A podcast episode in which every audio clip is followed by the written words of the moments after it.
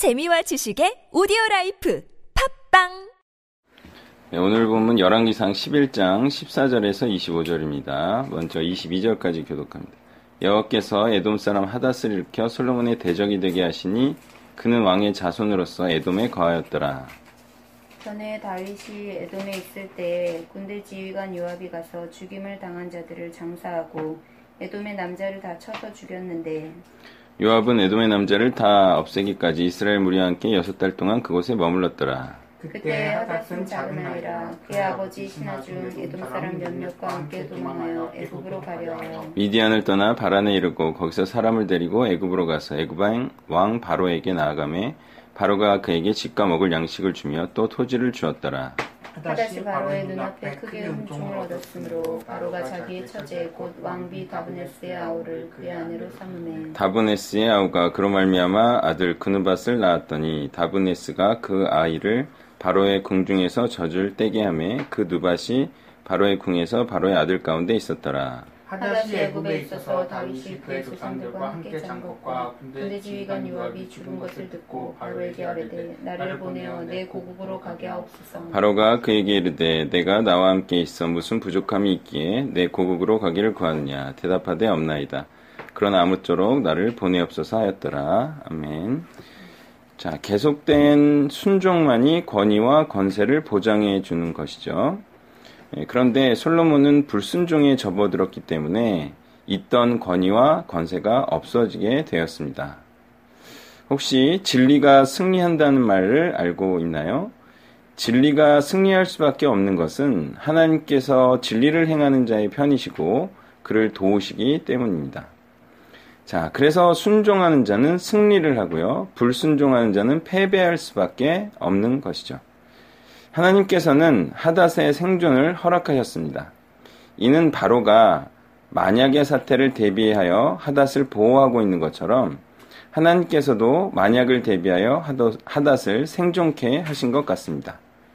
자, 그 만약은 무엇입니까? 바로 솔로몬의 배교입니다. 그리고 배교가 마침내 일어났습니다. 하나님께서는 이렇게 모든 상황에 대처하실 수 있는 분이시죠. 불순종하면서부터 일어나는 일은 순종했을 때 일어난 일들이 점점 해체되는 일, 그리고 불순종함으로 인한 결과들이 생기는 것이라고 하겠습니다. 예를 들어서 순종은 순종의 사람들을 붙게 할 것이고요. 불순종은 불순종의 사람들을 붙게 할 것입니다. 구약 내에서의 순종은 부귀와 영화를 더하게 할 것이고요. 불순종은 수치스러운 일과 비천해지는 일을 발생하게 할 것입니다. 무엇보다 순종함으로 일어나는 일은요, 하나님을 임하게 하는 것이죠. 또 불순종은 하나님을 떠나게 하는 것입니다. 이렇게 순종과 불순종은 그에 합당한 일들을 일어나게 하고 있고요. 하는 것이고요. 솔로몬은 순종했을 때 합당한 일이 일어났지만 불순종했을 때는 또 그에 합당한 일이 일어나고 있음을 보게 됩니다. 바로는 하다시 고국으로 보내달라고 하자 부족함이 없는데 왜 가려고 하는지 묻습니다.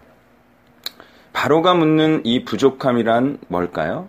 바로 먹고 사는데 이상이 없다. 부족함이 없다. 이런 말이겠죠. 그렇지만 사람이 필요한 것 중에는 돈으로 살 수 없는 것이 있는데요.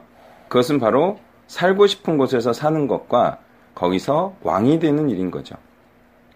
그러니까 사람이 한번 태어났으면 먹고 살다가 죽을 일이 아니에요. 먹고 사는 것에 부족함이 없다고 해서 부족함이 없다라고 생각할 일이 아니라는 거예요. 한번 태어났으면 뭐라도 해야 되는 것이고 하다덱에 있어서는 가진 모든 것을 잃을지라도 에돔의 왕위를 회복하는 일 그것이 그의 소망이었던 거죠. 생각해 보세요. 하닷이 그냥 애굽에서 잘 먹고 잘 샀다가 잘 살다가 늙어 죽었더라. 그렇다면 어떨 것 같아요? 하닷을 평가하는 또 사, 시선이.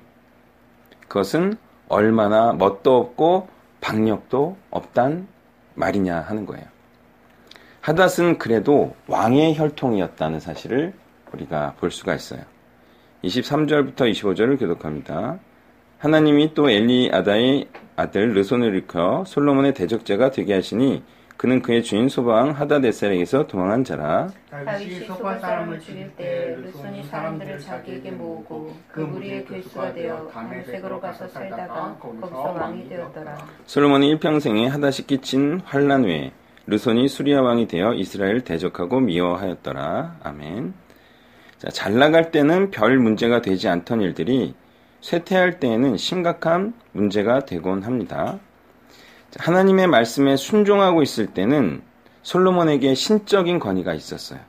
그래서 대적자들이 대항할 명분이 없었어요. 그런데 불순종하는 자에 대해서는 어때요? 그의 지위와 명성이 어떻든지 충분히 대들 수가 있, 다는 것이죠. 그것이 바로 진리편에 섰느냐, 또 진리의 반대편에 섰느냐 하는 것은 실질적인 권위를 보장하거나 보장하지 않는 일이 된다는 거예요.